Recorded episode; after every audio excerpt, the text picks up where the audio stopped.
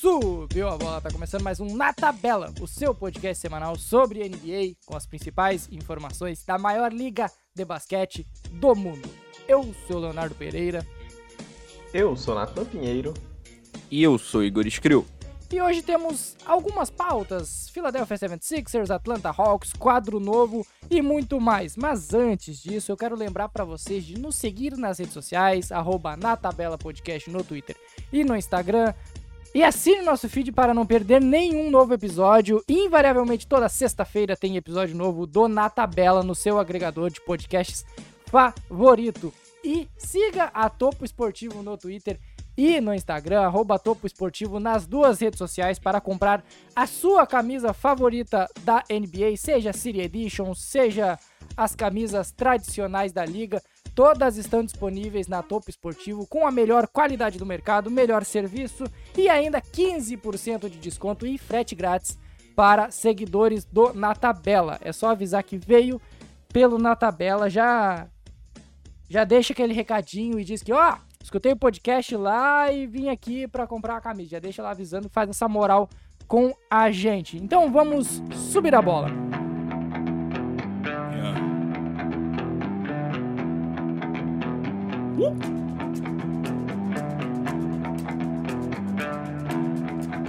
Quero começar com uma equipe que, querendo ou não, surpreende nesse início de temporada. Após diversas tretas e uma novela interminável com Ben Simmons, o Philadelphia 76ers se tornou o... uma equipe sólida. Algo que ninguém esperava nesse início de temporada por causa desse, desses bastidores conturbados, mas é uma equipe muito sólida e que lidera. Lidera não, é uma das melhores em aproveitamento da liga nas bolas de três. Passa por onde, Igor, esse, essa evolução? Passa por não ter o Ben Simmons? Ou é algo esporádico, é algo do momento, é algo que apenas esse início de temporada está representando? Ou será que é algo que vai se confirmar no decorrer da temporada?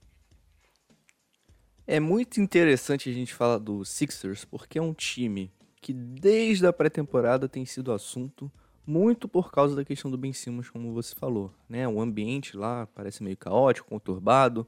Dia sim, dia não, sai um novo capítulo da novela, enfim. O Ben Simmons, a novela Ben Simmons já tem mais capítulos que Grey's Anatomy. tem mais temporadas que Grey's Anatomy. Isso aí. É impressionante. Excelente observação, é por isso que eu tô aqui. Muita qualidade, Léo. Obrigado. Obrigado por esse momento. grande momento, grande momento. É, e aí, cara, Pô, sem Ben Simmons, o que, que você imagina? Bom, o Sixers não vai brigar ali pelo topo do leste. Ok. E aí você tem um Tyrix Maxi voando no início de temporada.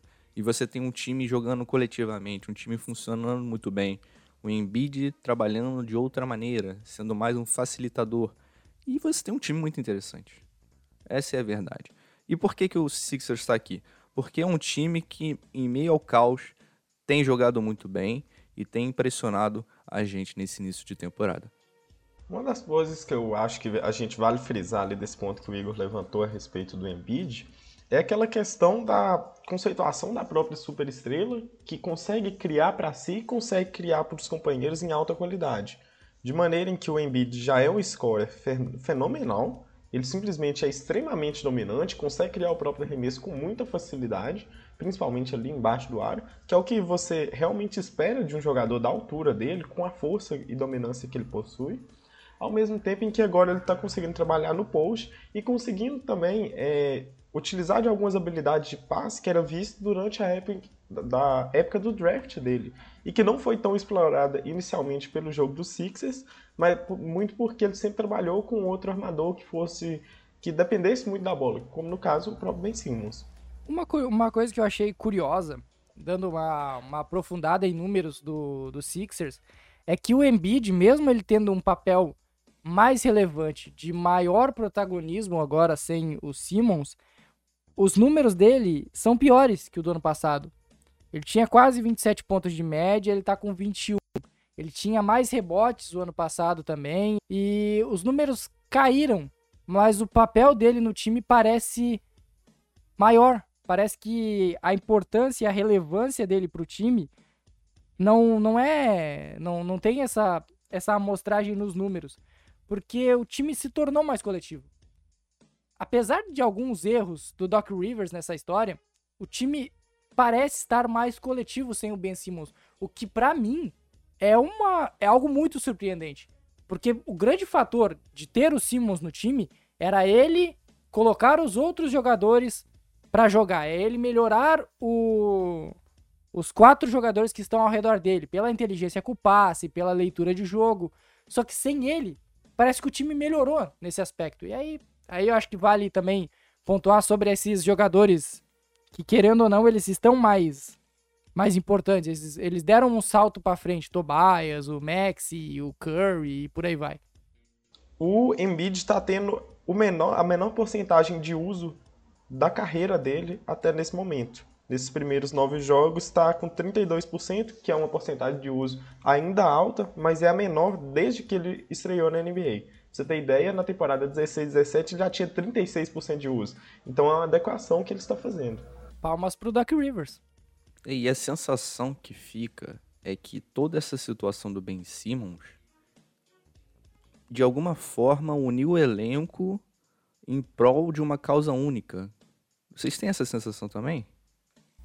Sim, sim, sim. De provar tanto, que o Simmons está perdendo alguma coisa? É, é, provar que não precisa do Simmons, sabe? Que ele não era Exato. tão importante assim.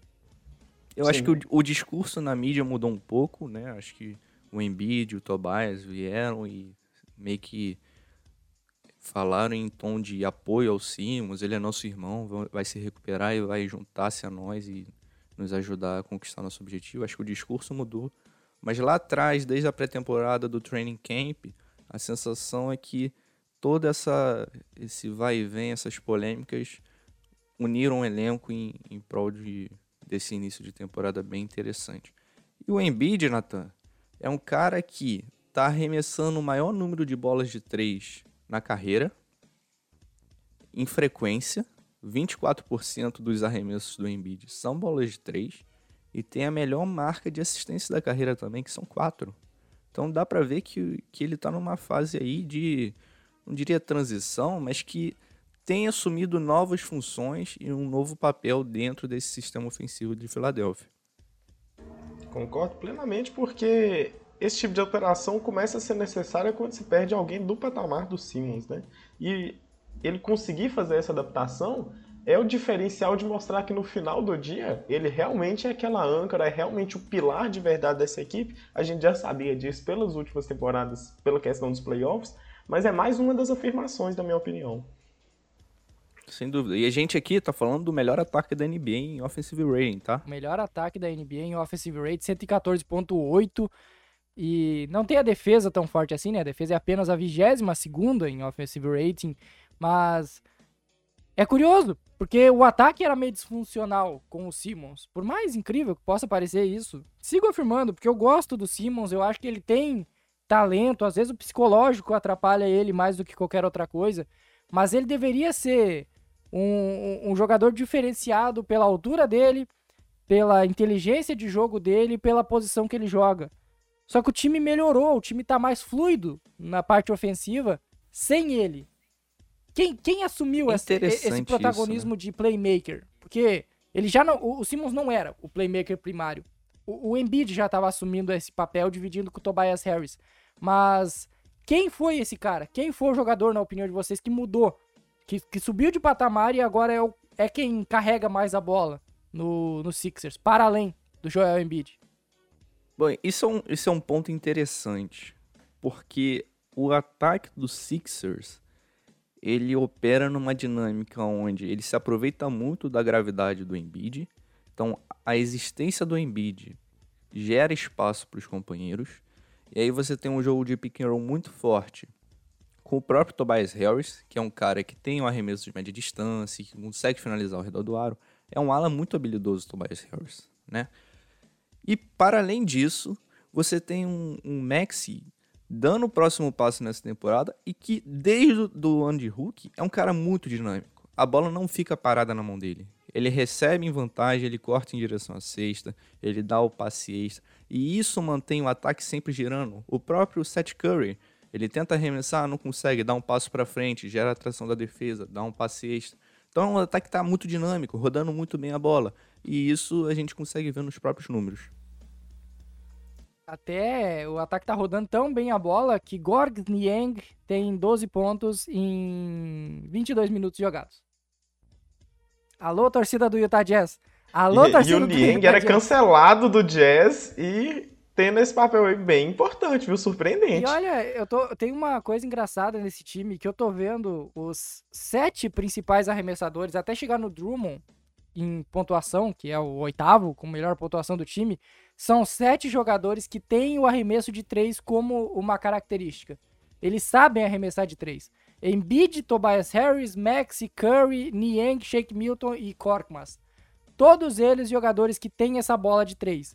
E muito se falava que o elenco era era a montagem de elenco foi complicada porque não tinha arremessadores ao redor do Simmons.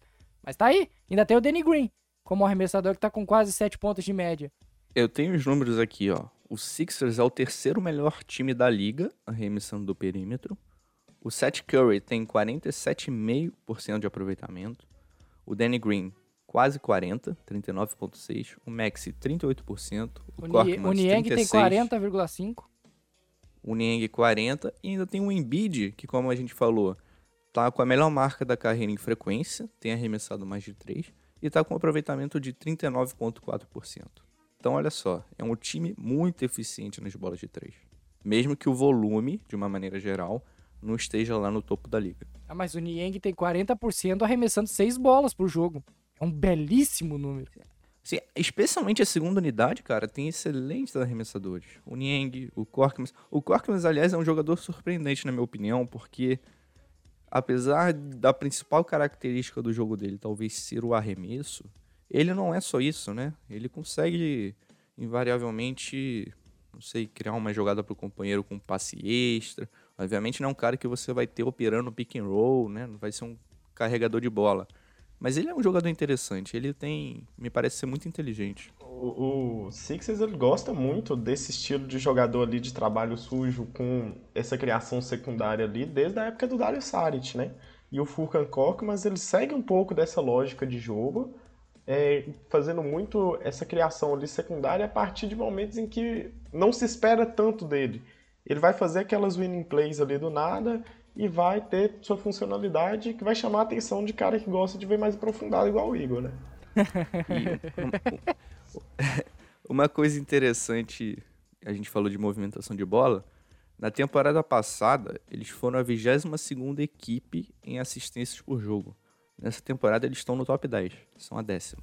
Olha aí, ó. E, e não tem um armador. Não tem um armador com essa característica. É bem, bem surpreendente isso. É verdade, é verdade. Agora, voltando uma casinha.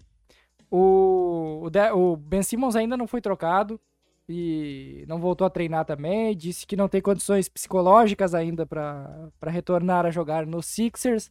O que, que vocês acham dessa situação? Ben Simmons, saúde mental, querer uma troca e front office do Sixers.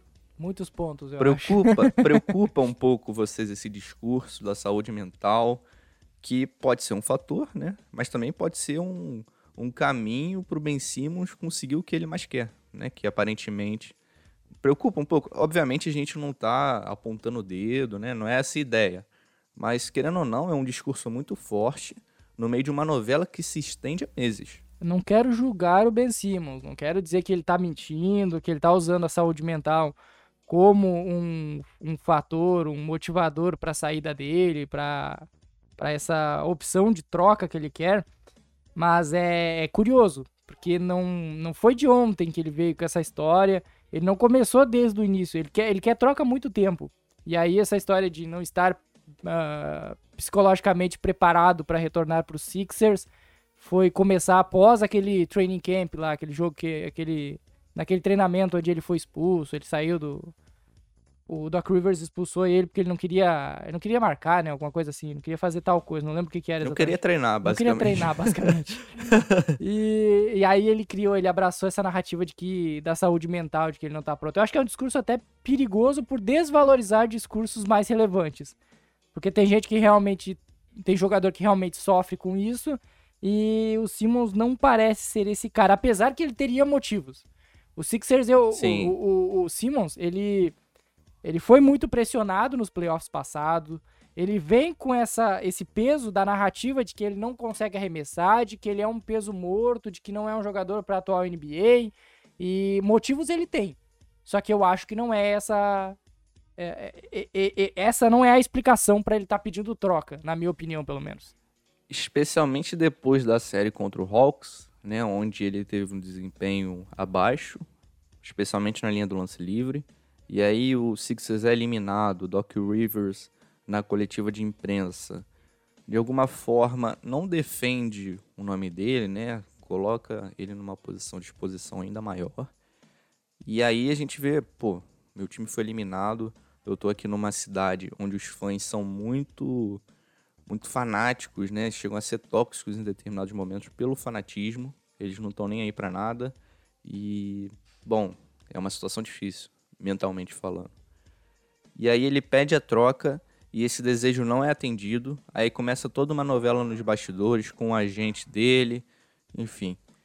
E aí culmina nesse nessa situação de saúde mental, onde inclusive saiu um artigo ontem em que toda essa briga dos Sixers para para que ele se consulte com, com, com um psicólogo de dentro da franquia, né? E ele quer ir com, com um psicólogo de fora, enfim. Já gera um burburinho de que, pô, o Sixers quer que o psicólogo seja da minha franquia para que me dê um atestado de aptidão a praticar o basquete ou volte a jogar, né? Começa uma briga de bastidores em torno desse nome de saúde mental, desse, desse discurso de saúde mental, que é preocupante. É preocupante. Eu fico muito naquela questão de que eu realmente vou me abster desse debate porque quando a gente não tem um contato direto e a gente só ouve burburinho que é jogado na imprensa, a gente não consegue ter conclusão objetiva nenhuma, porque realmente eu não eu vou ter que dar o um voto de confiança tanto pro Simmons quanto pro Sixers. Não tem para onde correr. Pois é. É, não dá, não dá pra, duvidar da palavra também, porque a gente não, é. não, não, tem nada ali. E insiders que estão trabalhando nessa, nessa situação tem uma espécie de segregação de maneira em que um vai te falar que, os, que o Simmons vai estar tá se aproveitando da situação e o outro vai falar que realmente tem um problema. E muitas vezes eles são utilizados para alimentar os interesses tanto do Simmons e de seu agente quanto do Philadelphia. Exatamente. Isso aí acaba complicando muito a avaliação que a gente faz né, da situação. Então, como a gente também aqui ninguém é formado em nada de psicologia, nem nada, acredito que não seja o caso de se aprofundar muito no tema. É, é mas o, algo que dá para se aprofundar, que está mais voltado para o basquete, é o quão o Daryl Morey valoriza o Ben Simmons. Porque, aparentemente, ele quer que o Simmons retorne. Daryl Morey, general manager do, do Sixers. Ele quer que o Simmons retorne. E, eles, e, e, a, e a franquia Philadelphia 76ers, a primeira opção dela é trazer de volta o Ben Simmons, não trocar o Ben Simmons. E os pedidos de troca dão muito esse tom. Porque na última semana saiu o, o, a, a, informação de que o pedido do Sixers, do Daryl Morey, para trocar o Simmons com o Boston Celtics era Jalen Brown mais. Marcus Smart. Marcus Smart e, e escolhas de draft da primeira rodada ainda. Ou seja, muito valorizado, muito valorizado. Não é a primeira vez. Não, não, esse não é um exemplo fora da curva. O Sixers segue pedindo muito pelo Ben Simmons. Isso diz muito sobre um Sixers que não está disposto a abrir mão de nada para solucionar a novela. E o Simmons renovou Eles querem ano alimentar passado, isso. Ano passado. É um. Ou você joga, ou eu vou ficar alimentando a novela até você não aguentar mais. Essa é a postura do Sixers que acontece é o seguinte: vamos, vamos pensar, o ano é 2024, o Thunder acabou de ser campeão da NBA de novo. E aí o que acontece? Ele meteu essa. Eles vão, ele meteu essa. Eles vão entrar em contato com os Sixers. Eles vão entrar em contato com os Sixers, querendo ali um jogador para fazer um trabalho sujo, um ala que consiga é, consiga defender diversas posições. E aí vão buscar o Simmons. O Murray vai pedir Shade Jus Alexander e Josh Gidey em troca para que isso ocorra. Então, é difícil, né, gente? Ele é pediria o mesmo em 2021, Nathan. Isso eu posso é. te garantir. é mais ou menos nessa vibe. O, o, o Sixers está sendo muito protecionista com essa situação. Eles realmente estão tentando forçar algo a acontecer, ou um assalto para alguém, ou então simplesmente o retorno do Simmons, ou então que ele fique lá tendo as multas, tendo esse, todo esse estresse. E eu não sei se é o melhor caminho para o time, porque talvez, à medida que o tempo passa, esse valor não vai aumentar, porque esse cara tá ficando fora de forma. Ele tá ficando fora de forma. É, mais questões a respeito do jogo dele serão levantadas. E eles não têm poder de negociação nenhuma nessa situação. Tá, mas por outro lado, por outro lado, eles não podem, não podem fazer o que, o que o Houston Rockets fez o ano passado. Porque trocou o James Harden a preço de quase nada. Chegou a ter ofertas maiores anteriormente, fechou a mão e quando trocou, trocou por nada. Praticamente nada. E talvez seja isso que o Daryl Morey não queira, né? Não era o Daryl Morey, tá? Só pra lembrar que não era o Daryl Morey já na troca do James Harden o ano passado. Ele já tinha ido pro Sixers. Mas talvez seja isso que ele não queira que aconteça nessa situação. Perder um Ben Simmons, que é um jogador nível All-Star, por um valor abaixo, simplesmente porque ele não quer jogar na minha franquia. Nem é uma situação chata, né? Porque o cara tá sob contrato, renovou com antecedência, um contrato máximo, e do dia pra noite ele não quer mais jogar, sendo que o dinheiro dele tá garantindo. Uma pergunta bem séria. O que, que vale mais pra vocês? Tentar recuperar o Ben Simmons ou trocar ele igual o Houston Rockets fez com o James Harden o ano passado? Pra tentar trocar ele, você tem que reintegrar ele. Na minha opinião, vai, vai chegar num Eu ponto também desse. acho. Eu, já chegou no momento.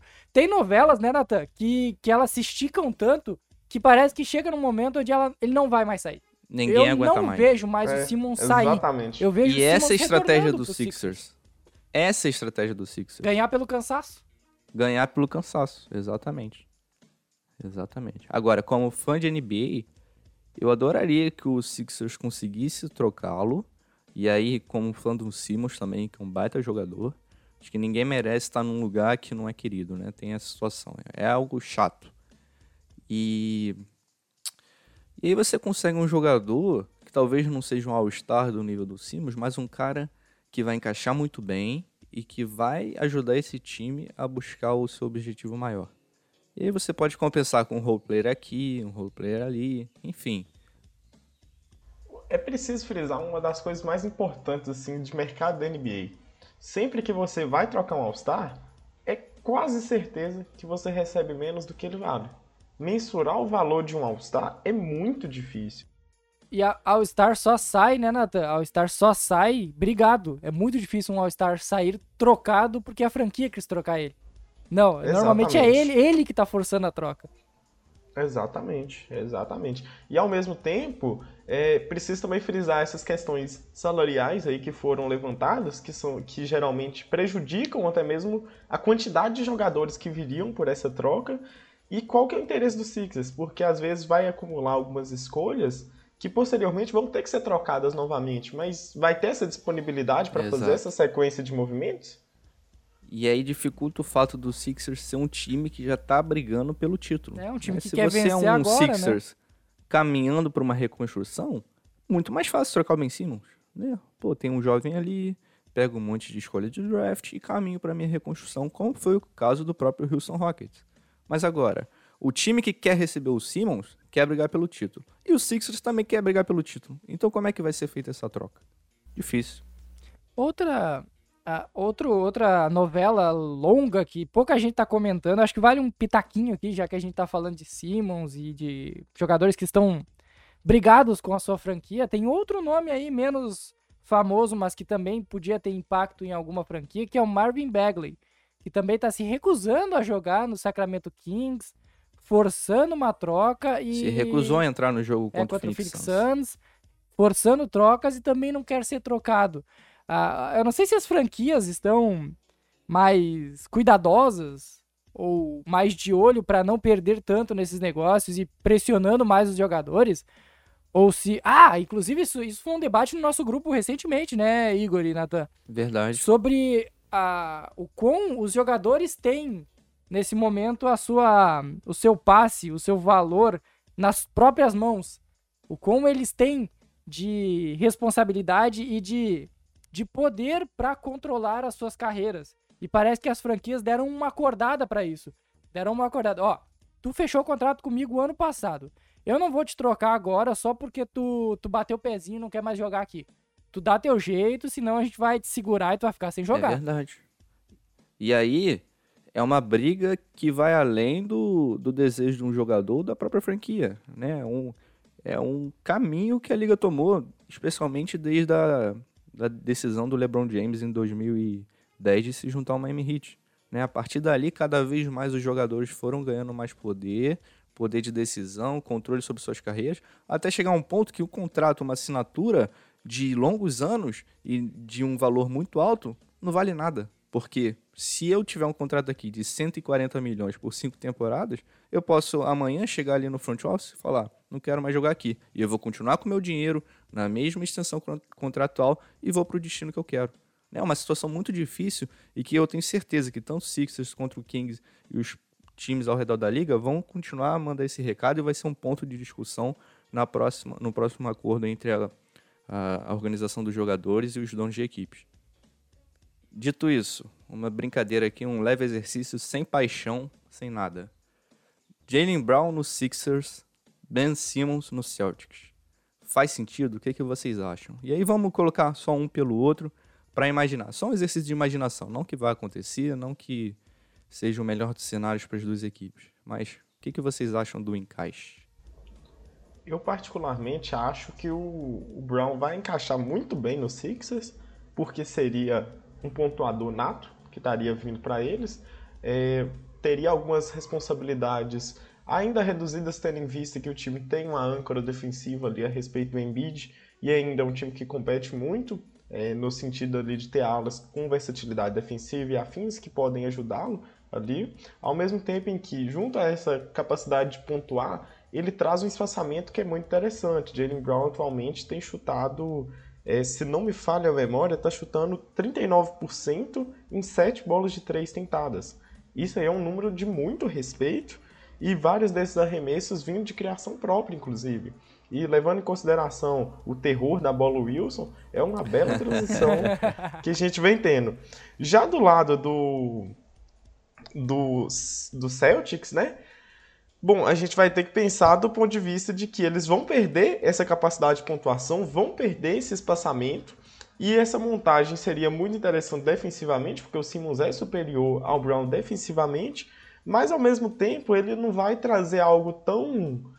É, um diferencial tão grande que já que os que o Celtic já não consiga trazer dentro da própria filosofia do time. Sabe que eu acho que seria a maior a maior contribuição do Ben Simmons nesse elenco do Celtics? O jogo de transição? Jogo em transição. E outra coisa, a pressão ao aro.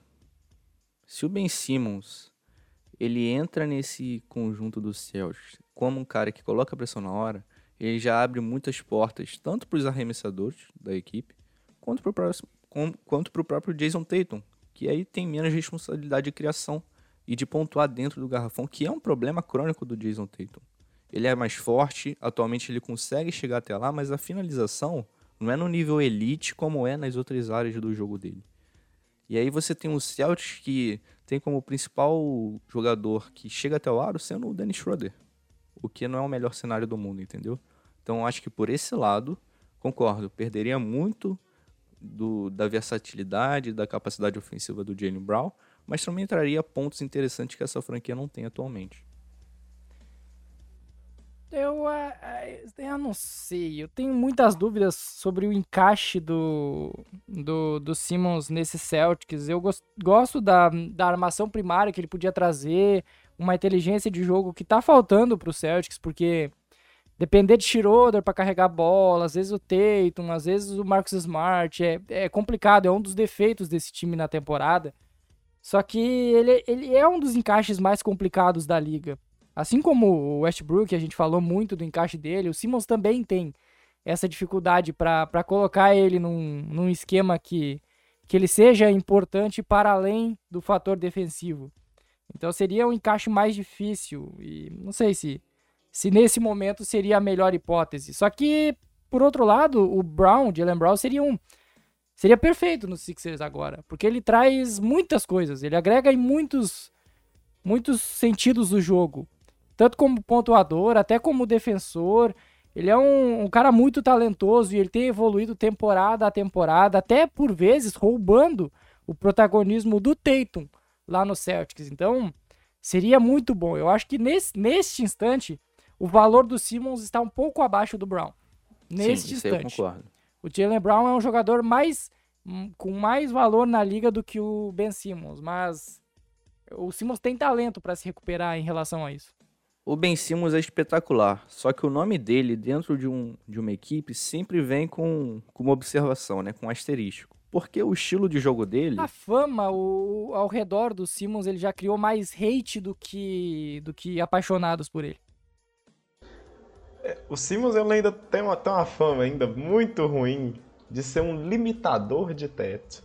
Eu ainda não sei o termo em inglês para isso, mas um jogador que pode acabar bloqueando o seu time de chegar mais longe em tempo de playoffs, que é uma das famas que um jogador como Russell Westbrook possui também junto. Ficou muito marcado aquela cena do Simmons tendo que ir pro banco nos playoffs contra o Hawks, tendo que ir pro banco pro time ser efetivo. É isso. É preocupante porque a gente tá falando de um salário máximo de um, de um All-Star que a gente tem expectativa de se entregar muito mais, né? E, cara, eu vou te falar, toda vez que eu olho pro Ben Simmons, eu lembro daquela série contra o Nets em 2019, se eu não me engano. Ainda tinha Jimmy Butler no elenco. E ali naquela série talvez tenha sido o melhor Ben Simmons da carreira na pós-temporada. Ali ele jogou muito. Ele jogou muito naquela série. Mas Ali- uma pena que a- não ali ele assinou o seja. contratinho. É uma pena que não seja a produção dele consistente quando você olha assim pro histórico na carreira. E é muito psicológico do Simmons. Eu sigo repetindo, é Pode muito ser. psicológico. Ele parece que ele ser. não, ele não acredita nele mesmo, sabe? Ele acha que ele não pode evoluir para além desse desse Simmons que a gente vê em quadra. Mudando de assunto, um, um time decepcionante desse início de temporada tem sido o Atlanta Hawks, com campanha de 4-8, apenas a 13ª posição atualmente na Conferência Leste. E muito a gente falou, muito pontuamos ao analisar esse time, que apesar de ter um elenco que com potencial para evolução, um time jovem, um time que chegou muito longe na temporada passada, ele sofreria com a famigerada síndrome de Boston Celtics barra Miami Heat. E a princípio ele está realmente sofrendo com isso. O time tem sido tem, tem tido dificulda- dificuldades para vencer jogos. O calendário também não ajudou, foi um calendário mais, mais pesado. Mas é, é um time que está jogando abaixo do que se esperava e eu não consigo ver qual é a explicação lógica para isso. Porque, para além de ser um time que chegou longe demais o ano passado e agora teve a regressão à média natural, eu não consigo ver outro fator que realmente faça o Atlanta Hawks estar com oito derrotas já na temporada. É muito interessante, né, essa questão, porque é um time que chega para a temporada com uma expectativa muito alta. E aí a gente abre toda essa questão de, bom, será que eles serão tão bons quanto na temporada passada? E começa assim, com oito derrotas em 12 jogos, e com o Trae Young, por exemplo, numa entrevista, dizendo que a temporada regular é muito mais chata que os playoffs. É, mas tu tem que, que ganhar jogos para estar nos playoffs, né, Trey? Young? Exatamente. Take complicado, hein, Trae Young? Take muito complicado. Não, se fosse com 70 jogos, o time na quinta posição do leste, é um take tranquilíssimo. Tá É. corretíssimo, Sabe, pra sabe falar qual a é o problema?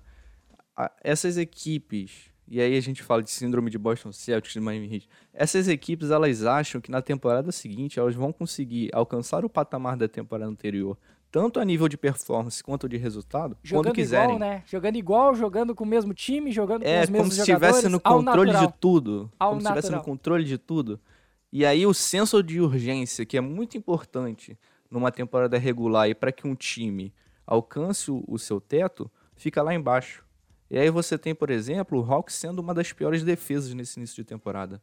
A 27 27 em defensive rating. 25 em porcentagem de field goal do adversário. 22 em porcentagem de field goal para três pontos do adversário. Olha só, como é que pode um negócio desse? E já era, já era algo anunciado, você não acha, Igor? Porque a gente esperava Sim. isso até mais exposto na temporada passada, quando eles nem tinham sincronia entre si. Exato. Já era uma def... Exato. já, já era um já, já era uma defesa que a gente questionava tanto e eles ainda iriam estar adaptando rotação. A gente não esperava que tivesse esse estouro tão repentino, né? Sim, sem dúvida. E eu vou, vou falar uma coisa para vocês. É difícil, quando a gente faz uma análise, a gente colocar na conta da vontade, né? Aliás, é até muito fácil de falar. Ah, o time não, não tá querendo, tá faltando raça, tá faltando vontade. Só que aí você vai olhar os números em contestação de arremesso, por exemplo, eles são o 23º entre as equipes que mais contestam arremesso na temporada. Na temporada passada, eles estavam na metade superior da tabela, no 15º. Então é o time que está contestando menos arremessos nesse momento da temporada. Talvez isso explique, por exemplo, o aproveitamento dos adversários na bola de três, o aproveitamento no field goal, ser o, o 25º, sabe? De certa forma, a gente ainda tem que levantar um outro ponto, que é a questão, esse time é todo montado, cheio de arremessadores, e eu sempre acho ainda que o número de tentativas deles são baixos para três pontos. É um e nessa tem... temporada, Nathan, eles estão arremessando muito mais a meia distância. Pois é. E aí você pensa que se você tem um, um time com o Gallinari, com o Trey Young, eu gosto que eu coloquei até o Gallinari primeiro, o Trey Young, o Gallinari, o Bogdanovic e jogar e afins que Kevin tem toda a Hurt, capacidade de Hunter, Todo mundo espaçamento. arremessa esse tipo. John Collins arremessa, todo mundo arremessa. Aí todo mundo arremessa e eles são o sexto time. Peraí, deixa eu fazer aqui. Ele é o 24 time que menos tenta arremessos É o de sexto, três tá? na Não, três. é o sétimo, né? caso. Sétimo que menos tem. É. Isso, é isso. É o isso. famoso, Nathan. É- é o Todo sexto, mundo é o arremessa sexto. e ninguém arremessa, né? É, exatamente. É o sétimo que menos arremessa. E ao mesmo tempo, o aproveitamento deles ainda é muito baixo. É o décimo primeiro ali nessa questão. Então, ainda precisa de aumentar esse volume de jogo. É, A diferença entre um Atlanta Hawks, que dá 32 arremessos, para um time igual o Warriors, por exemplo, que é o segundo que mais tenta, é de 10 arremessos, gente. E a possibilidade de 30 pontos de produção é muita coisa para um time que tem tanto capacidade para fazer esse tipo de jogo. E aí, Nathan, eu destaquei a questão do mid-range. Esses arremessos podem estar indo para essa região da quadra. São seis tentativas e meia a mais que na temporada passada a meia distância. E o nível de eficiência, ó, lá para baixo. Frequência na linha do lance livre. Foram a quarta equipe. Olha só, a quarta equipe que mais frequentaram a linha do lance livre na temporada passada. Nessa temporada, são a vigésima segunda. Mas aí tem Olha justificativa, a né? diferença. Não tem, é, é, do- dois pontos que eu vou colocar sempre com asterisco nesse início de temporada. Os lances livres, por conta da mudança de regras da NBA, e muito do, do fator Trey Young, na questão da Atlanta Hawks, que diminuiu o volume dele nos lances livres. Ele batia quase, sei lá, 10 lances livres por jogo na temporada passada. Tá chutando 5. 5 lances livres pro Trey Young é muito baixo. Por isso os números do Hawks caíram em relação à, temporada anterior. E a bola de três, tirando o volume, o volume eu concordo com vocês. Aí é erro tático do time. Mas o aproveitamento também tem que dar o desconto, porque além da mudança de bola, que eu não sei qual o efeito real dela ainda, não tem uma, uma análise aprofundada sobre isso, é início de temporada e início de temporada tende a ter um volume, um volume, um aproveitamento mais baixo pelos arremessadores, né? Sim. E aí a gente também tá falando de uma amostra de 10 jogos É contra adversários baixo, é. extremamente complicados. Né? Então pode ser só um início de É temporada. regressão à média, cara. Eu tenho, tendo a afirmar que é regressão à média. O Hawks, ele tava acima do seu teto ano passado. O time Pode ser. não tem potencial, quer dizer, pode até ter potencial, mas neste momento não tem a qualidade para ser finalista da Conferência Leste. Foi Pode ser. circunstancial. o É um, é um aconteceu. time que, em termos de resultado, entregou muito mais do que qualquer um esperava. Essa é a verdade. E Pode dar uma aí, take, pode dar uma take Pode. maldosa? dá. É o Suns do Leste? É. Tá certíssimo. Suns Só do que o, leste, Suns, né? o Suns já conseguiu se recuperar. O Suns, ele tá um passo à frente, eu acho. O Suns, No ele... sentido de ter atravessado o teto, né? Também, Ah, também. Mas olha só, o Suns tem, tem os jogadores, sabe a timeline do Suns e a do Hawks? A timeline do Suns tem jogadores mais experientes mais acostumados, mais preparados para a regressão à média deles não ser tão abrupta, que nem a do Hawks, que são muitos jovens, muitos jovens que explodiram na temporada passada e que agora estão tendo uma queda de rendimento que é natural, porque não, não se esperava que eles chegassem tão alto tão cedo na carreira deles. E eu penso o seguinte também, o Hawks é uma equipe que ainda está tentando entender a sua rotação, porque são muitos jogadores com capacidade de, de jogar em bons minutos. Né? Você tem o Ken Reddish, que teve excelentes momentos nos playoffs passados, e agora, saudável, ele quer mostrar na temporada regular. Começou bem a temporada, mas já teve uma queda nos últimos jogos. Você tem o, o Kevin Hunter vindo do banco, o Bogdanovic. Enfim, é muita gente. É muita gente querendo mostrar um trabalho, potencial. E aí a rotação, de repente, não esteja tão amarradinha como seria o necessário para que o time desempenhasse no mais alto nível. O DeAndre Hunter saudável. E aí, como é que vai ser? Ele, ele joga na posição 4, joga na posição 3, joga ao lado de John Collins e Clint Capela? O que, que a gente faz com ele? Qual o volume ofensivo que, que ele vai ter nesse time? Sabe? São, são muitas questões que talvez o time não esteja tão amarrado como seria necessário para que os resultados fossem diferentes. São muitas alternativas, é, é curioso isso, porque esse time tem tanto talento que ele pode jogar com três bigs, assim, de posição. Ele pode jogar com Hunter, com Capela e com o John Collins. Pode jogar. Tranquilamente, assim como ele pode jogar com o Hunter de pivô. Não seria pode algo jogar absurdo. Com... Eu gosto muito dos minutos do John Collins de pivô. É, o John Sem Collins de pivô, por exemplo. Só que o Collins, ele, ele tem meio que vergonha, né? Ele não gosta muito de ser esse pivô, esse jogador de posição 5. Ele não curte muito ficar embaixo do garrafão pegar rebote. Ele é meio. meio ele tem meio nojinho de algumas coisas, mas. Ele é meio. Muito. Anthony é Davis das ideias? É, ele é mais. É ele tá mais nesse perfil pobres. de um. Por exemplo, um defensor de ajuda do que um protetor de aro, né? Como capelão. Justo. Então, Justo. por isso que eu acho que esses minutos dele de pivô possam ser durante a rotação. Aí, de repente, você começa o jogo com o capelar e o John Collins sai cedo no primeiro quarto. E aí, quando o Capela for pro banco, ele entra sabe? E aí joga um pick com o próprio Trae Young. Eles dois, de repente uma quadra mais espaçada, funcione legal. Eu gosto dessa alternativa. E eu vou te falar outra coisa, tá? O Low Williams, ele tá indo para a última temporada da carreira, ele não tem produzido muito. Essa segunda unidade deles tá com uma dificuldade para criação de arremesso que, que me faz com que eu me pergunte se o Sharif Cooper não tem a capacidade de, de, estar numa rotação de NBA nesse momento. Mas será que não é muito, não fica muito deficiente por outros motivos? É, tipo, a defesa não vai perder muito já nesse Pode esse ser. quinteto reserva já não é frágil defensivamente, tendo o Galinari, por exemplo. Pode ser. Não, então fica difícil trazer o Sheriff Cooper. É, e aí o que, que a gente quer dizer com isso? Bom, esse time não precisa que o de um Williams, ó, na segunda não, unidade. Não que o Williams seja um grande defensor, o Williams está longe disso. Mas nesse momento ele é muito mais Uh, Pode ser. Muito melhor na defesa do que o Sheriff Cooper, né? Todo respeito. Eu tava assistindo Hawks e Suns. Eles conseguiram uma corrida excelente com a segunda unidade na defesa. Porque o Delon Wright é um excelente defensor. Só que eles chegavam no ataque, não saía nada. Foram dois ou três arremessos seguidos do Delon Wright, contestado para três. Meu amigo, não é isso que você quer. Não é esse o balanço ofensivo que você quer ver numa segunda unidade. Então acho que está faltando um criador para que eles consigam ser mais sólidos durante os 48 minutos.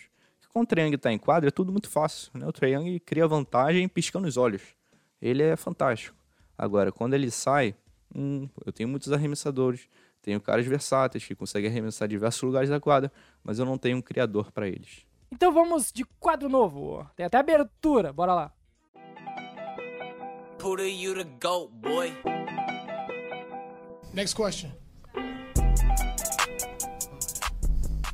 Next question. Next question, please. Para explicar para vocês, quem, é que, quem deu a ideia, explica. Igor Scroll, o que, que é o Next Question, novo quadro na tabela? O Next Question, um novo quadro na tabela que será destinado ao final dos episódios, onde a gente trará curiosidades do mundo da NBA, estatísticas, debates rapidinhos, papum. Next question. E aí a gente vai. Não copiamos, vai ficar- Juramos que não somos Não cópias copiamos. de. Respeite o E Natal. a, e a ideia é que a gente consiga falar um pouco de pautas que se- sejam relevantes no mundo da NBA e também, eventualmente, fora da NBA, uma brincadeirinha aqui e outra ali, e que não necessariamente foram abordados na pauta do episódio do dia. né? Então a gente pode trazer estatísticas de um time que está tancando que chamou atenção, né? um jogador que teve uma excelente semana e que não está no time da pauta, mas que é legal falar, brincar sobre o ranking de MVP, All-Star Game, defensor do ano, novato do ano, enfim. Uma baguncinha papum. gostosa, né? Uma baguncinha gostosa. Exato. Agora, e, e ao- o Next Question vem em homenagem a- ao ídolo de Nathan Pinheiro, Russell Westbrook, que sempre nos brinda com este, este grande momento nas suas entrevistas coletivas. E ficou uma bela abertura, hein? Quero elogios à minha abertura. Muito bom, Léo. Ficou incrível, ficou incrível. Muito bom. Muito obrigado, muito obrigado. Quem quer começar? Quem quer começar? Quem quer começar? Quem idealizou começa, né? Eu quero Boa. começar. Então, Vamos, Com Igor. certeza. Já, já vou começar com uma provocação. Vixe. No ep- episódio passado do podcast, a gente comentou. Ih, já tá rapidamente- recuperando coisas do passado aí, já tá perigoso. Vai Olha jogar só. na cara, hein? rapidamente sobre a questão da volta do Pascal Siakam ao time do Raptors. E aí o Raptors começa o jogo com um quinteto de Fred Van Vliet, Gary Trent Jr., Odi Anunoby, Siakam e Scott Barnes. Scott Barnes esse que ficou responsável por, por um matchup, por exemplo, contra o jogador da posição 5 do adversário. Natan Pinheiro, olhando para o Scott Barnes, o principal candidato a novato do ano nesse momento da temporada, o que, que você acha de Scott Barnes tendo que realizar uma, uma função diferente, matchup com posição 5 do adversário, para encaixar o Siakam nesse Toronto Raptors? Era esperado. Por incrível que pareça, era esperado porque na época do draft era muito cogitado pela ausência de arremesso confiável do Scottie Barnes. Era muito debatido se ele poderia ou não jogar como small ball 5, né? E bom, levando em consideração aquilo que a gente tinha levantado de small ball estar cada vez sendo não tão small, mas sim o jogador mais talentoso, eu acho uma adaptação muito interessante. Acredito que o time vai tentar lapidar nele uma âncora defensiva, que é algo que a gente espera muito, e também uma defesa coletiva ali junto que ele com o Siakam vão conseguir fazer. Defensivamente eu gosto da coexistência de ambos. Ao mesmo tempo em que a gente tem que você está também sacrificando um pouco do seu calouro, um pouco do basquete dele, para conseguir dar mais uma chance ao, ao próprio Pascal Siakam, né? Então tem que ter paciência, mas ao mesmo tempo, dentre quem tiver mais moral ali dentro, vamos ser honestos, é o Siakam. Por mais que o Scottie Barnes tenha um início meteórico, incrível, Pascal Siakam já foi campeão com esse time, sendo ali a terceira opção ofensiva e um dos jogadores mais interessantes que a gente já viu. Então o Raptors já viu o que ele consegue produzir em alto nível. Eu gosto da ideia, gosto do da tentativa. Ainda não me preocupo tanto assim com o desenvolvimento do Barnes. Eu quero que ele tenha chances de se lapidar como um protetor de aro, nem que seja um protetor de aro de ajuda, que acho que vai ser um dos diferenciais para ele ser uma âncora defensiva. E estou bem E empolgado. do com lado ofensivo da Raptors quadra. Nathan? O que, que você Aí acha que isso pode problema. impactar? Por um lado, você tem, uma, você tem um Scottie Barnes, que uma das, do- das partes do jogo que ele mais consegue traduzir para a NBA em alto nível é a criação de dentro do garrafão. É o playmaking ali, meio Draymond Green, que é o que a gente mais gosta de ver, junto com o próprio trabalho sujo que ele nunca vai se negar a fazer. Ao mesmo tempo em que vai faltar espaçamento. Convenhamos, a gente vai precisar de que algum desses dois precise de começar a espaçar mais essa quadra, a não ser que eles vão rodar com três arremessadores ao lado a todo momento, e aí a gente tem uma, experiência bem nova. Ao mesmo tempo que se a gente parar para pensar, é um time que tem um atleticismo muito interessante, então pode privilegiar um jogo de transição que eles podem fazer. Então, acredito que na meia quadra vão ter uma dificuldade de conseguir se adaptar inicialmente pela falta de espaçamento que ambos trazem. E aí vai muito dos jogadores de complemento e o tanto que, esse, que essa armação de dentro da, do garrafão que o Scottie Barnes faz, que ele consiga traduzir ele em um nível ainda mais alto para facilitar o jogo do Siaka, que por vezes vem muito de fadeaway, vem muito de, joga, de jogo de mid-range, que é um pouco perigoso. Sem dúvida, acho que é isso algo para ficar de olho. Só para fechar aqui a estatística, nos primeiros dois jogos, o, a marca de menos 9,4 pontos por 100 posses de bola, tá? Dois jogos, né? Com Um os- processo de adaptação. Com os dois juntos, Acho que é algo pra né? ficar de olho. Com os dois juntos em quadro. Não, é. o, a line-up completa, né? O Ah, tá, a lineup completa, tá. Podia ser... Vliet, Grant Vê se tu enco- Jay. encontra, tenta encontrar a estatística dos dois em quadra, dos momentos onde estava apenas os dois, tipo, Tá. sem ser com a lineup titular, só os dois juntos. Porque eu não, não curti essa experiência inicial. Era previsível? Era previsível. Todo mundo sabia que eles iam tentar forçar os dois jogadores. Eu não curti porque, primeiro, eu acho que o Scottie Barnes é um defensor tão talentoso que ele deveria ser, no, no, no sentido da âncora defensiva que o Natan usa muito, ele sempre ser o jogador que marca o jogador mais talentoso do adversário. Como ele fez com o Kevin Durant, por exemplo, recentemente contra o Brooklyn Nets. Eu acho que ele tem o talento para ser esse nível de jogador. Aí tu colocar ele tendo embates com frequência contra o pivô adversário, que às vezes ele perde não por falta de talento, ele perde por não ter tamanho, por não ter envergadura, e não é nem por força, é por envergadura mesmo. Que ele é um cara de 2 e 1 um apenas. Ele tem, ele é forte, ele é parrudinho, ele tem no contato físico ele pode até bater de frente, mas ele não tem o tamanho para enfrentar esses caras. Eu acho que é um desperdício de talento, mas era como eu disse, esperado, previsível. Talvez com o tempo, quem vai fazer essa função mais de bater de frente com os centers, com os pivôs, talvez se torne o Siakam.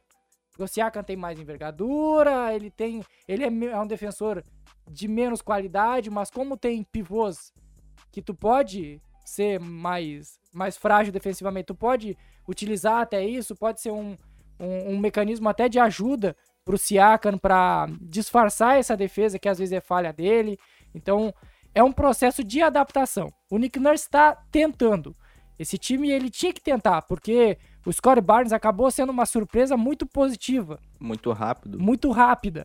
E aí é que tá, tu tinha que arriscar, tu tinha que tentar, não teve tempo pra tu, pra tu adaptar alguém ou o Siakam pra posição de small ball 5 ou o Scottie Barnes. Teve que ter sido tudo ali no na velocidade de uma semana ali com o retorno do Siakam. Previsível, mas não tá sendo muito atrativo nesse momento. Vale uma take? Vale uma take? Vale, vale até duas. Ah, ó. Então vai- vem duas então.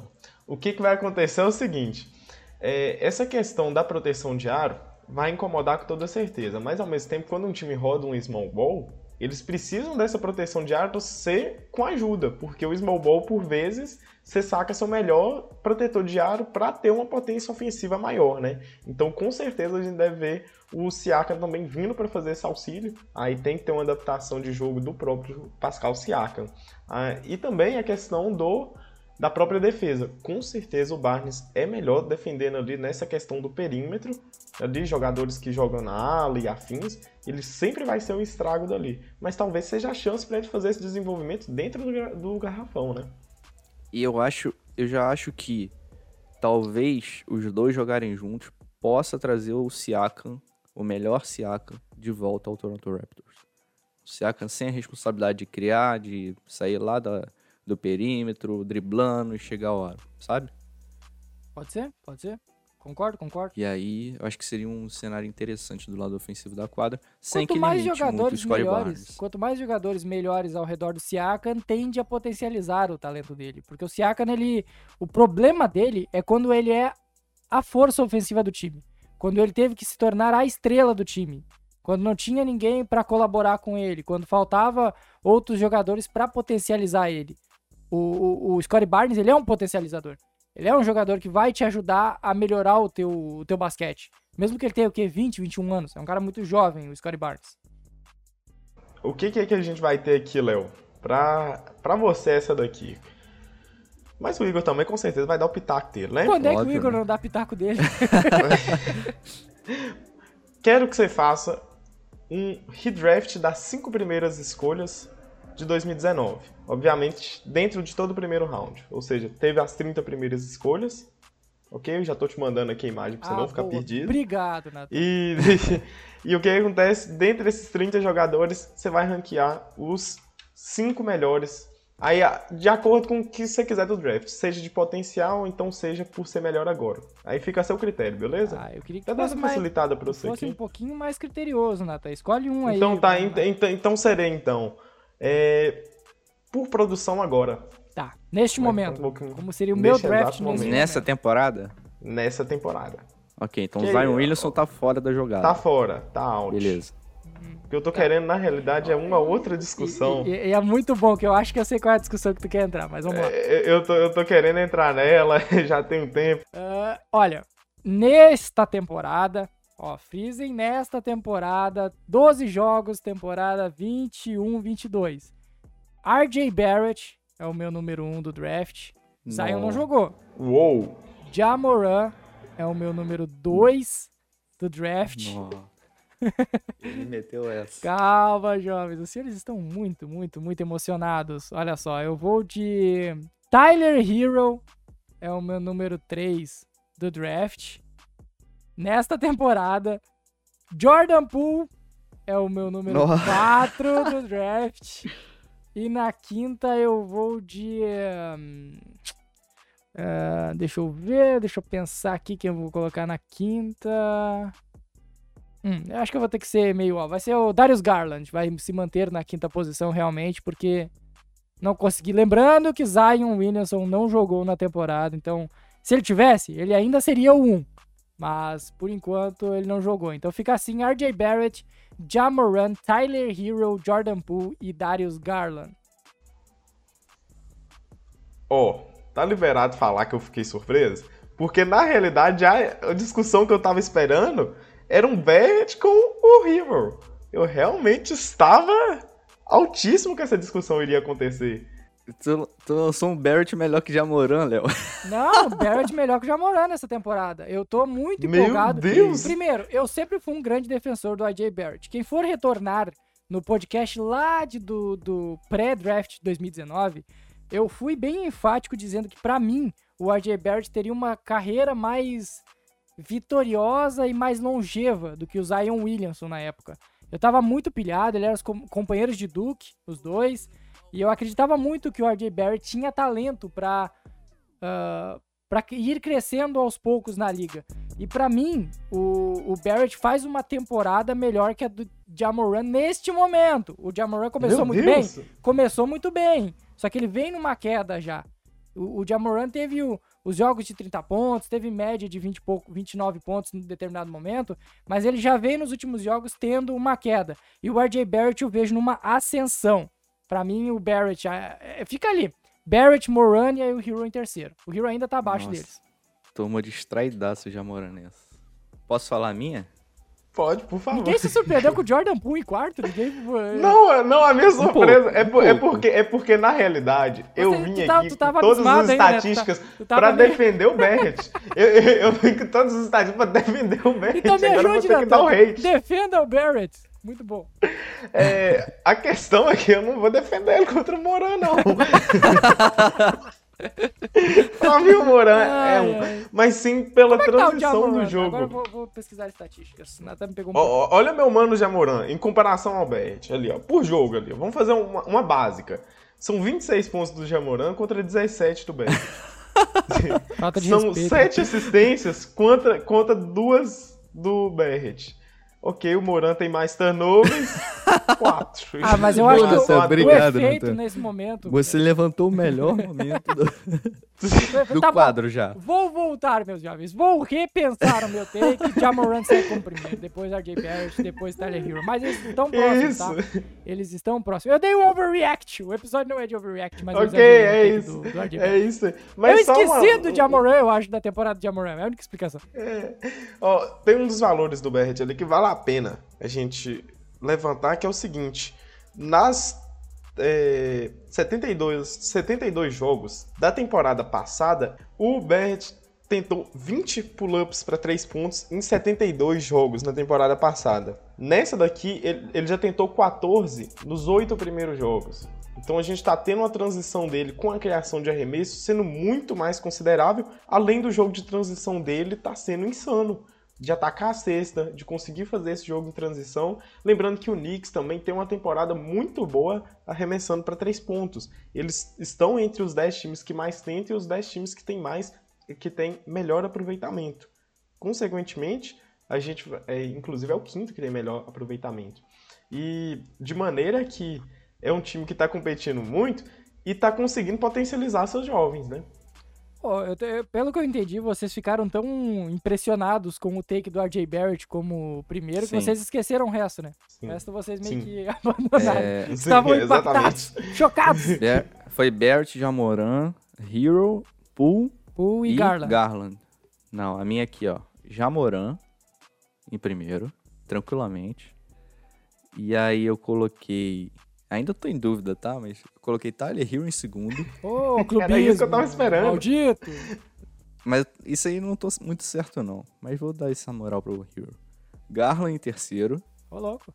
Barrett em quarto e Ô, quinto. louco! Que isso? Que isso? Cara, o Igor? Barrett, pra mim, ele é um ala. Que isso? Ele é um ala. Que isso, Igor? Ele é um ala bom. Ele é um bom ala. Ele não. não. me salta os olhos. Se eu, se ele eu me salta os olhos. Pra... Ele tem dificuldade para finalizar ao redor do não. Igor, não, o arremesso não, dele. Não, não, Igor, não, não, não, não, não, não, não, Igor, não, não. Você é um fã do, do RJ Barrett. Não tem como discutir contigo. não tem como discutir. Você é clubista. Não, Você é clubista com o RJ Barrett. Não, tu me disse que... Olha o garro. 16 pontos de média, 48% nos arremessos de quadra, 42% para 3 pontos.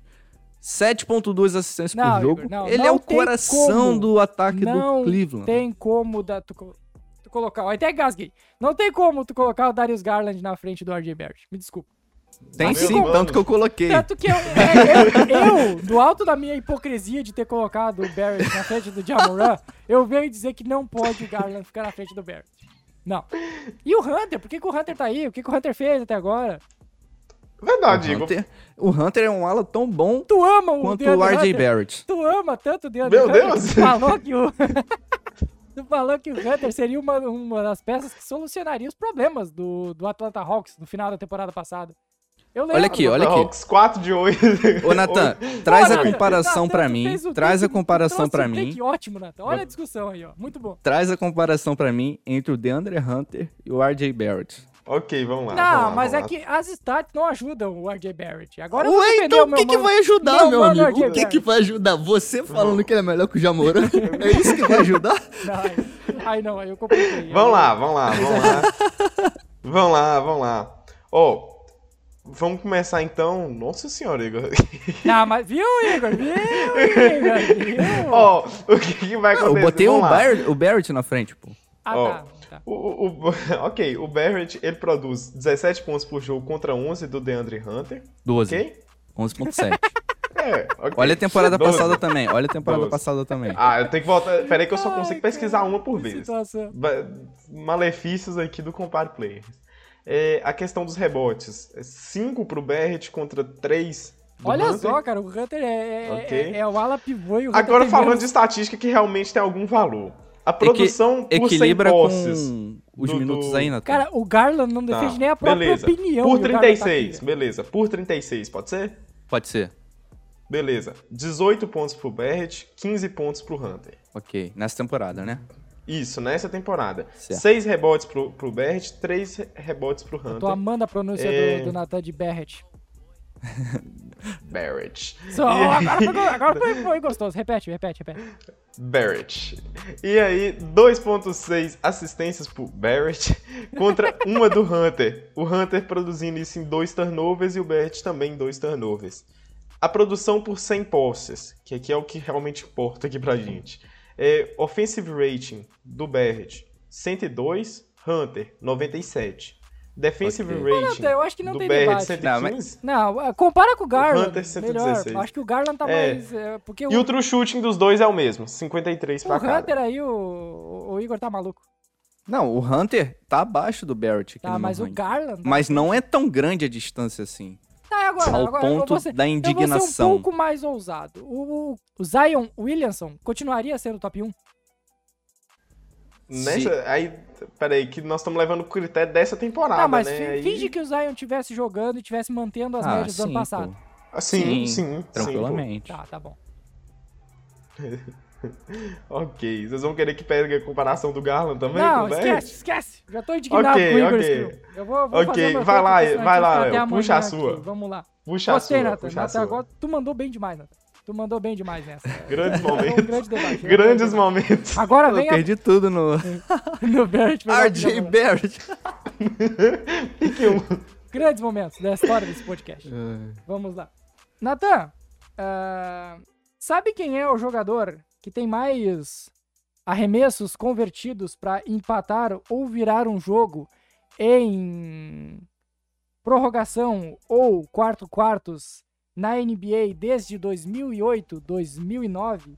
O número é 53. Simples. Sabe quem é, Natan Simplesmente Pinheiro? Russell Westbrook. E aí, Pinheiro, realmente. tenta me explicar como que o Russell Westbrook, com 53 arremessos convertidos para vencer ou empatar o jogo desde 2008 e 2009, liderando a liga, é considerado pipoqueiro pelo mundo. É muito provavelmente porque ele conseguiu esses números aí Tudo em OKC. 28%, né? Não, Foi tudo em É OKC. Tipo, deve ter tido uns três nos últimos seis anos, mais ou menos. Exatamente. A temporada dele de MVP ali, ele foi clutch com força, com força, absurdamente. Mas atualmente, o tanto de turnover e jogada bizarra que o Westbrook faz no último quarto é um pouco assustador pra mim. Aqui, esses jogos, esses últimos jogos com o Thunder, inclusive, a gente tem que botar aquela fezinha de que ele tá fazendo isso aí de ídolo, entendeu? Porque meu mano realmente fez tanto turnover bizarro, tanta jogada absurda, que a gente fica preocupado. Essa fama vem muito do aproveitamento baixo, somado a uma produção muito, é, muito baixa nessa, nesses últimos anos, conforme o Léo falou, porque depois, desde, que ele, desde o final da temporada de MVP dele, a gente tem uma queda muito brusca de rendimento, né? E a gente vai ter também, ao mesmo tempo, uma produção baixíssima em playoffs para conseguir fazer esses valores serem ainda mais significativos, né? Beleza que ele consegue tanto arremesso, é maravilhoso, ajuda com certeza os times. Mas quanto que ele teve que tentar para conseguir fazer isso e quantas partidas que ele já não perdeu até isso acontecer, certo? É, é- é Acredito que famoso. vai ser nessa hum, Só tenta quem erra, né, Natan? Só tenta quem é, é isso aí. É, é basicamente. Só erra quem tenta, gente. Só erra quem tenta. Cara, mas, mas, mas tipo, o, eu não sei, isso aqui é- vale mais pra uma, uma visão geral pós-carreira do Westbrook. Qual Westbrook será que vai ser lembrado? O Westbrook tijoleiro? O Westbrook que não acerta nada agora, com arremessos ruins, tem muitos turnovers? Ou realmente a memória da galera vai ser o Westbrook MVP? O Westbrook que lidera a, a história da NBA em triple-doubles? Eu, eu não sei, porque eu acho que pode ter manchado a carreira do Westbrook esses últimos anos. Eu acho que se esse Lakers for mal na pós-temporada, aí o bate-papo sobre a carreira do Westbrook pode mudar consideravelmente. Dizer, Agora, manter, né, Igor? Manter, porque já, já anda já num, num nível de realmente ter que ser muito questionável, ter que ser muito questionado na realidade, o quão impactante que o Westbrook é para um teto de um time. exato. Quando, quando foi a última vez que um time do Westbrook passou da primeira rodada? Foi com o Duran ainda, né? Em Foi. OKC. Foi. Não, Então, Foi? 2014, 2014, 2015. Foi porque. é, 15 16. 15 com 16. Foi o último eliminação ano do, pro- do KD. Ah, não. Aí no caso, o, o, o, o Rockets, né? o O Rockets, time é. Rockets foi que o Rockets ele passou pra segunda rodada Foi. depois de ganhar Foi, em 7 do Thunder. É, ganhou do Thunder, é. Com, com o Ludort quase, quase salvou. Grande Ludor. Mas Esses- eu acho que assim, o, o Lakers encontra uma plataforma, um time com LeBron James, com Anthony Davis. Se não for bem sucedido nos playoffs, aí é claro, né? Fator saúde, uma série de coisas entram na conversa, mas dependendo desse desempenho aí, acho que o bate-papo pode ser pouco diferente. O mesmo vale pro Melo? O mesmo vale pro Melo, pro Carmelo não, Anthony? acho que o Melo já tá num, num plus assim da carreira. O que vier é lucro. Tá, mas vocês É. não sentem isso também com o Westbrook? Porque apesar da, do- da pontuação ser diferente, do Westbrook ter muito mais impacto no time dele, seja positivo, seja negativo, os dois estão nesse plus da carreira já. O- é que o Melo teve. É que o Melo teve uma queda gigantesca, sabe? Teve um momento onde acharam que o Melo já tinha acabado. Então, esse momento que o Westbrook tá tendo agora no Lakers, esse momento que o Westbrook tá tendo no Lakers, é o que o Melo teve em OKC com o Paul George e o próprio Westbrook. Porque a partir dali o Melo já não teve mais protagonismo na carreira. Olhar pro Melo enquanto um protagonista de uma equipe, nunca mais depois dali. O Westbrook, ainda nesse momento da carreira, ele monopoliza o protagonismo. Quando ele tá em quadra, ele tá chamando atenção. Seja por uma jogada fantástica ou seja por um turnover idiota, tipo jogar a bola na cara do Anthony Davis. Sabe? Então acho que é um pouco diferente. Só pra fechar aqui, essa aqui não tem muita discussão, tá? É só um algo que chama muita atenção. Brooklyn Nets tem seis vitórias nos últimos sete jogos depois do início de temporada. Não muito bom, ok? Dito isso, Ok. o aproveitamento de Kevin Durant nos arremessos de média distância. Alguém chuta? Alguém Hum, arrisca? 56%. 56. Natan. É, ah, tá. Achei que o Léo tinha acertado. Então tá. 61. 63,5%. Uou! Uou, Sendo a- que ele a é o quinto- é 39%. Ele é o quinto que mais arremessa. 6,2 por jogo. É, Kevin Durant nível, né? É um Numa das temporadas Tapa mais eficientes da carreira. Impressionante. E aí o Kevin Durant cansou, foi pro banco, entra o Lamarcus Aldridge. Alguém arrisca o aproveitamento dele nas bolas de média distância? Ah, deve ser ainda melhor. Deve estar beirando 67 por aí. Natan? 64. 72%. Puta merda. Qual o volume? Qual o volume? Meu Deus. Meu Deus. É três e pouca por jogo, se eu não me engano. Nossa, mas impressionante.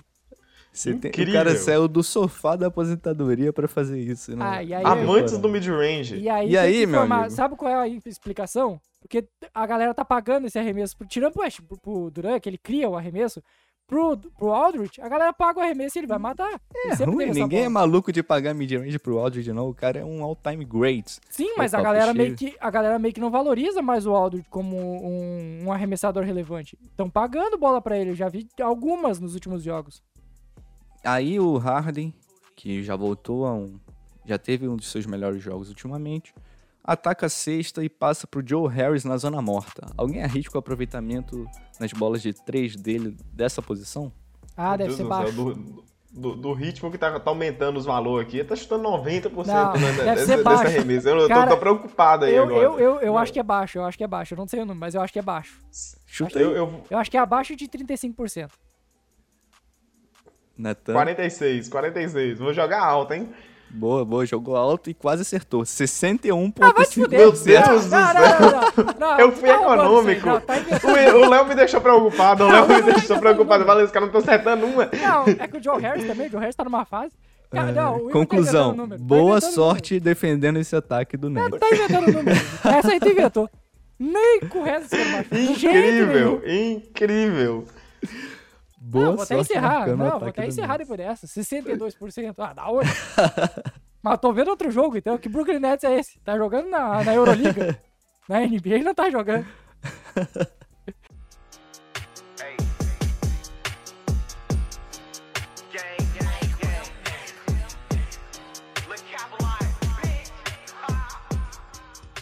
Vamos encerrando mais uma edição do Na Tabela. Olha esse caos maravilhoso que foi esse quadro final. Se você gostou, já deixa o feedback lá no arroba Na Tabela Podcast. Pode ser também no arroba portal Miami Heat ou no arroba Fast Underline Break NBA.